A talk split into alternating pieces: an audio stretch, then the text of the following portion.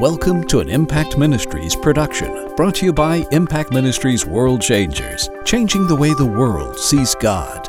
Learn how you can become a world changer today by visiting www.impactministries.com. Now, here's your host, founder of Impact Ministries and developer of Heart Physics, the self development programs that have changed thousands of lives around the world, Dr. Jim Richards. Hey, everybody, I'm Jim Richards. I want to welcome you to this last message in this series on the justice of God. You know, I, I, I, love this message, and I really loved writing the book that accompanies this, which, by the way, you can get the free a version of the book. As a download just by just by going to our website or, or clicking on clicking on the link that's being provided for you and you can download this for free. And i'm telling you what this book is a life changer. I can't even tell you how many uh, emails and, and posts and messages i've gotten from people talking about how this book on the wisdom of God for a fair and just world has really transformed their thinking, transformed their life. Because the interesting thing, if if you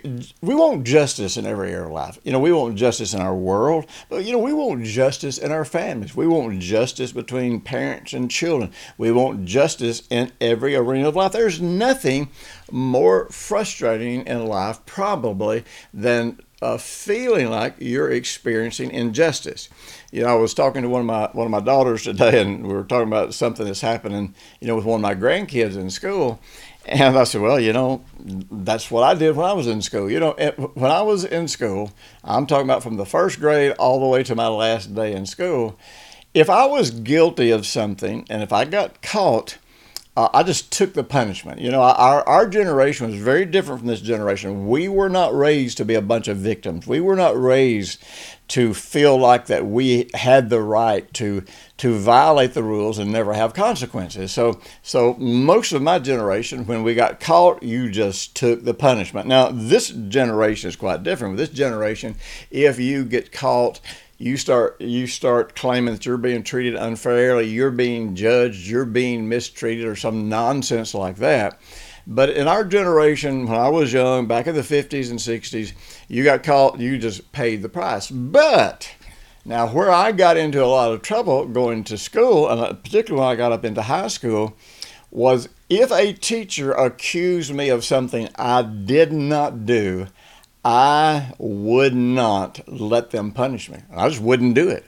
And uh, I mean, I had some confrontations with teachers and principals, and uh, where, you know where they said I did something, I said I didn't do it. Uh, I said, you know, if I'd done it, I wouldn't mind taking the punishment for it, but I didn't do it, so I'm not taking the punishment. And I tell you, it got down to some really, really difficult situations. And had they tried to punish me for something I didn't do, uh, it would not have gone well. Now, I'm not saying you should do that. I'm just saying that's where I was. And really, most of us, even though you may not, you may not have been willing to fight against against the lack of justice when you were young, the way I was. Uh, the reality is, is inwardly we are all dramatically affected by any sense of injustice, and you know we want to be treated fairly. Now, let me say something about about this generation that's out here on the streets rioting and burning things down and killing people and injuring policemen. This this generation is not seeking justice. This generation uh, has been groomed on self centeredness, on a victim's mentality. They have been groomed and developed into codependency. They have been groomed and developed to appreciate nothing and feel like they are entitled to everything, whether they earn it, whether they work for it or not. And that is really the message that our government has sent. And that's especially the message that our liberal socialistic schools have sent is to teach people entitlement and victimhood their entire lives. So I just want you to know that these people out here on the streets that are screaming about about injustice, they're liars, they're con artists, they're thieves. You know, I was watching, um, I, I, don't want to get too far off track here, but I was watching uh, today as they were reporting in Philadelphia, and I'm watching in Philadelphia, 30 police officers have been, you know, have been injured. Uh, you're watching people go into into Walmart, and, and they're coming out with with little dollies carrying washing machines and and dryers and dishwashers that they're stealing. And so, so, so let me ask you this: What does any of that have to do with justice? Now and this go back to where the justification for all this started. The justification started when a man with a knife, where the police had been called to that resident more than 30 times and had already been called there that day, a man with a knife is running around threatening people. Now, stop and think about this. If the police don't come, then they're going to hate the police and say, see, you never take care of our neighborhoods. But if the police do come and actually take the situation in control, then there's going to be anger and outrage for that. So the police show up, and, and I watched the videos. They did everything they could to try to avoid having to defend themselves. Now, let me just point this out to you. You may not understand this. You know, I was interviewing a, uh, a, a former police officer not too long ago, and he says that once the police show up on a scene, they become liable for what happens. And what that would mean would if there's a guy there with a gun, if there's a guy there with a knife that's threatening people, and if those police officers do nothing and just walk away and that person murders somebody, they can now be tried for that death. They can be tried for wrongful death or or or second degree murder, second third degree murder. I don't, I, I don't know, but but because they once they show up on the scene, get out of the car, they actually assume a legal liability. And and so what you find in these situations, you find there is no resolving angry people. Now, angry people, their outrage, sometimes angry people's outrage is justified, some people's sometimes outrage is just unreasonable. But here's what the Bible tells you. The Bible says if you try to contend with an angry, per, foolish person, it really doesn't matter if they laugh. It really doesn't matter if they rage. There's never going to be peace. And that's what we're facing right now when the police do go out. And I'm not saying the police always get it right. I'm not saying that the police are, I'm not defending them in every situation. But here, here is the thing that I do want to say. Okay, so today uh, they're breaking into stores and stealing something, which means this has nothing to do with justice. This means this provides the opportunity for wicked, corrupt, lawless people to steal and kill uh, and get by with it.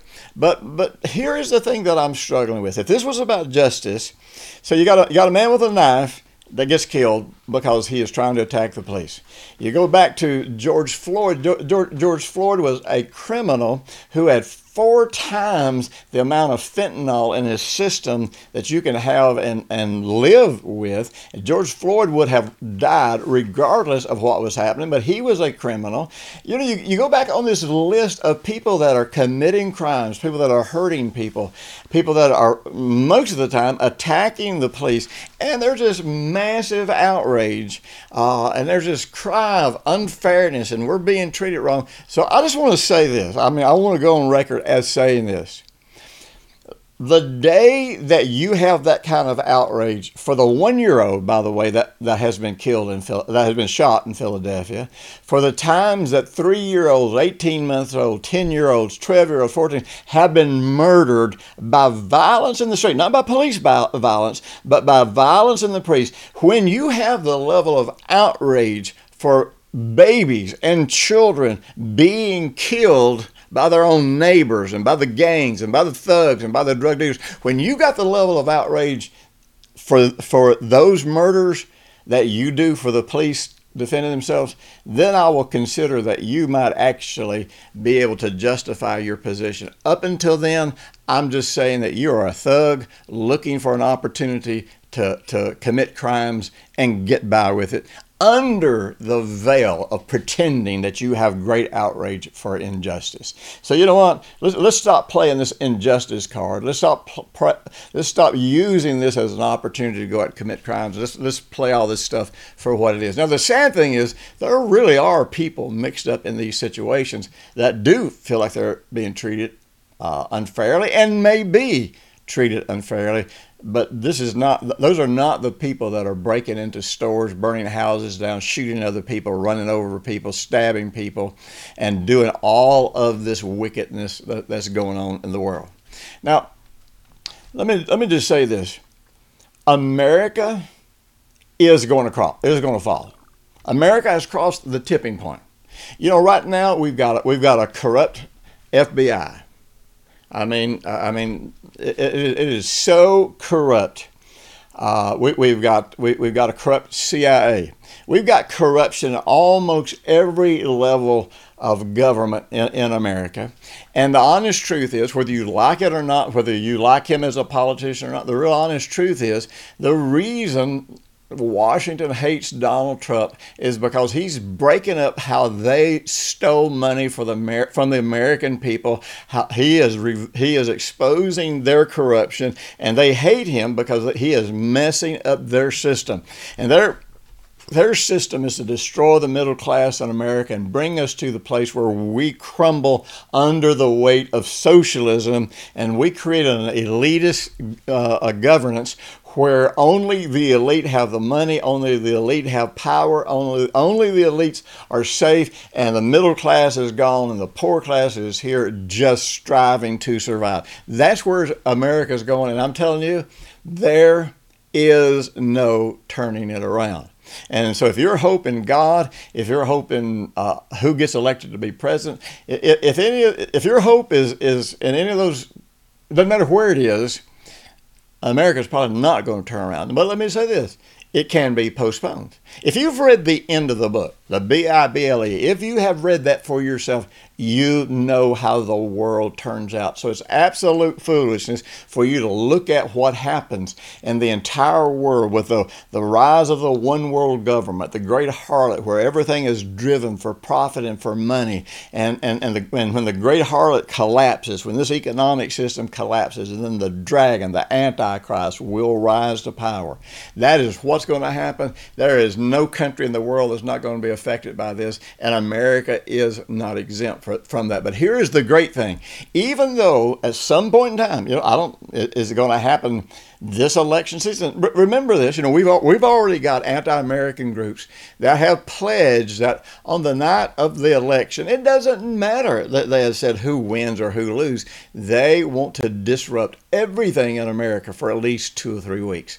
So what is that about? Well, when you start talking when you start talking to some of these radicalized groups, you realize they don't really have anything they're fighting for. They don't really have a definition of justice. What you discover is they have one goal to create uh, and disrupt and cause conflict and chaos and destroy our country. It's not about helping anybody. It's not about helping the blacks. It's not about helping the whites. It's not about helping any particular group of people.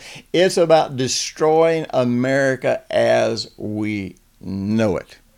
And um, uh, it's so sad that these people, the, the communists call them uh, uh, uh call them. I'm sorry, I just I just went I just went blank. You have I've had some medical procedures recently, that and, and the the, the uh, drugs that they gave me to help to take me through a particular pre- procedure I had not too long ago actually affects my memory. But the communists call them useful idiots. Useful idiots are young people, usually with a college education, because in college they learn the lies of socialism. In college they learn all of these, all of these anti-American, anti-God, anti-everything uh, kind kind of philosophies. And so then they come out. Now, these are people who have never started businesses. They've never helped build America. They've never helped do anything good for America or any country. These are people that take and take and take and take. And they're idealists who don't even realize the very thing that they're trying to establish will not only destroy our country, it will destroy them. And they're called useful idiots. These are idealistic people who are so greedy and, and so foolish that they're destroying they're destroying our country, they're destroying the world, but they are destroying their own future. Now, and it, and it has nothing to do with justice. You know, I believe there is a need for justice, but uh, uh, I believe the need for justice is about returning to the biblical standards that our founding fathers used that governed our country effectively for so long. And in fact, the, the, the real truth is there's a, there's a reason that we can't bring our country back to justice. And the number one reason, the number one thing that's going to determine how quickly our country falls is really going to be the spiritual health of the church. Now, the spiritual health of the church cannot exceed the, the, the true heart to heart connection that believers have with God through the Lord Jesus Christ and what believers grasp about truth and reality through the Word of God. Man, I was going I was going through today looking at every kind of survey that has done been done recently about believers reading the Word of God, and. Uh, I, you know, I had a hard time settling into okay, well, what's the reality here? Because uh, in, in all the polls I read, uh, believers or Christians, as they call themselves, you know, oftentimes believe that the Word of God is true, but they have absolutely no uh, uh, basis or concept of how to apply the Word of God to their own life and how it fits into real life. So the real truth is. Uh, most Christians do not read the Bible for themselves. They expect other people to read the Bible for themselves and explain it to them. And, uh, uh, and what's even worse is the lack of Christians, which I don't like that term. That's not what God calls us. God calls believers, disciples. He called us sons and daughters. He called us, you know, you know he, he all he had these relational relationship and functional terms that he used to describe us. The word Christian is a word that the world came up with to kind of criticize us and make and make fun of us. But uh, but uh, uh, uh believers don't know how to pray. They don't commune as a whole very consistently with God. They they say they believe in the God of the Bible, but they really don't know what the Bible says about God. They say they believe on Jesus, but they but but then they turn around and in their doctrines and in their functions and the way they approach daily life, they deny pretty much everything Jesus taught. They deny pretty much everything that Jesus showed us and that He modeled uh, modeled for us how to treat people. Now, I'm not saying this is every Christian. I'm not saying this is every believer, but I am saying out of the people who profess to be Christians, the great number of Christians have no true knowledge of God, and the great number of Christians have no true knowledge of the Word of God. They don't know when something is in the Bible or when something's not in the Bible. I have people call me that have, have graduated from Bible colleges, have graduated from seminary, and they'll be asking me questions, and then they'll quote something that they say is in the Bible. I'm saying, well, well where is that? And they'll say, well I, well, I don't know, but I know it's in the Bible. I said, then, well, if you don't know, then you don't know it's in the Bible. And I'll open up a concordance and I'll sit down with them. And I said, now let's look and see. Let's look at this concordance and see if what you just said you believe about God is anywhere in the Bible. You know what? I can't even start to tell you the hundreds of times that people were fighting and arguing over something they were insisting was in the Bible, and when in fact it was not in the Bible. You know, here's another really interesting thing, and I'm, you know, I've just, I've just been chewing on this for quite a long time.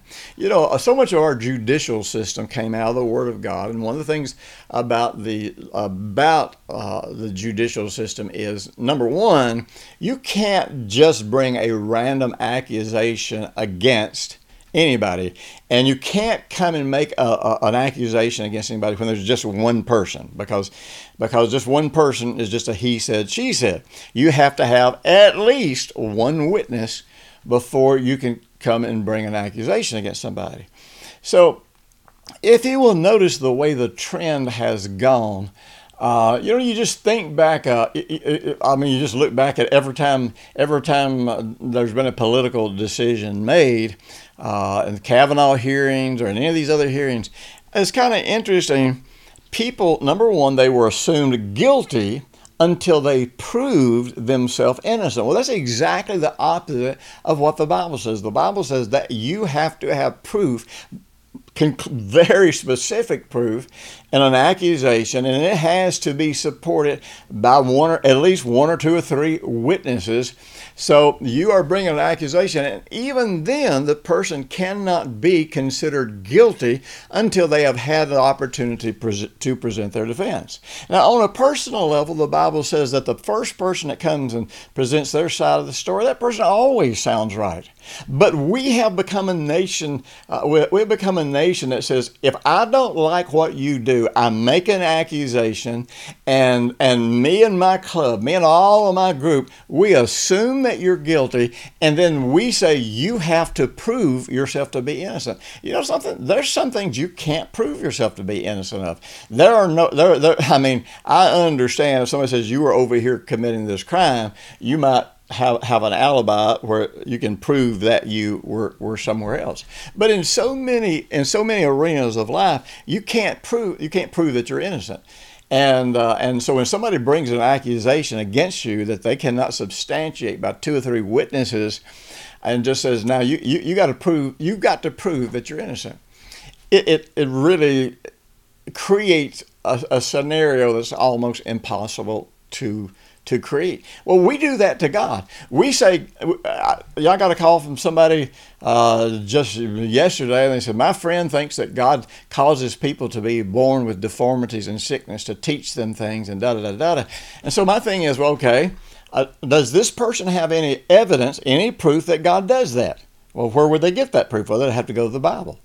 And so when you go to the Bible, you know, you look through the Bible and see if the Bible directly states that God does that. No. But more than that, you go to the life and the teachings of Jesus and you say, hey, did Jesus ever make anybody sick to teach them anything? No. Then you go to the names of God and you say, is there a name of God anywhere in the Bible that says that God makes people sick and that's how he teaches people? No. Then the real truth is God is already proven innocent and you are making a false accusation. But we think that just because one or two of us get together and decide to accuse somebody of something, that the burden falls on them to prove that they're innocent. I got news for you. That's nonsense. That's unbiblical. That's unscriptural. But not only do we do that in our personal lives and our relationships, we do this out in the out in the public format. You know, you know, I've got a book that I may write I've got I, have got so many of my older books that I'm rewriting. I've got several new books that I'm writing, but you know, um, uh, don't use this name. Don't somebody go out there and run with this name. But I have a book that I'm kind of scratching out called "License to Lie." Did you know that? Uh, did you know that our congressman, uh, uh you know, can speak on the floor and lie about anything, and they are never held liable for any lie that they tell when they are speaking on the floor. Now, let's stop and think about this. These are the most powerful, pe- powerful people in the entire world, and they are given a license to lie. Politicians can run for office and they can make every promise in the world. Now, I've been watching politics real closely for actually ever since back in uh, ever since back in the, the 70s. And uh, I cannot tell you the politicians that won elections on very specific promises they made to their voters. Do you know that they are not bound to any of those promises? They have a license to lie. Did you know that the, the news media goes on every single night? And I am telling you, I have never heard so many lies as you hear in the news every single night. I, and I'm talking about lies that I look up, I do the research, I do my homework, and I find out that there's proof that says just the opposite of what they're saying. And later on, it usually comes out. But nothing ever happens to them because they lie. They've taken the First Amendment and they've twisted it around. And, and they use the First Amendment to give themselves a license to lie rather than the opportunity to tell the truth without coming under attack for telling the truth.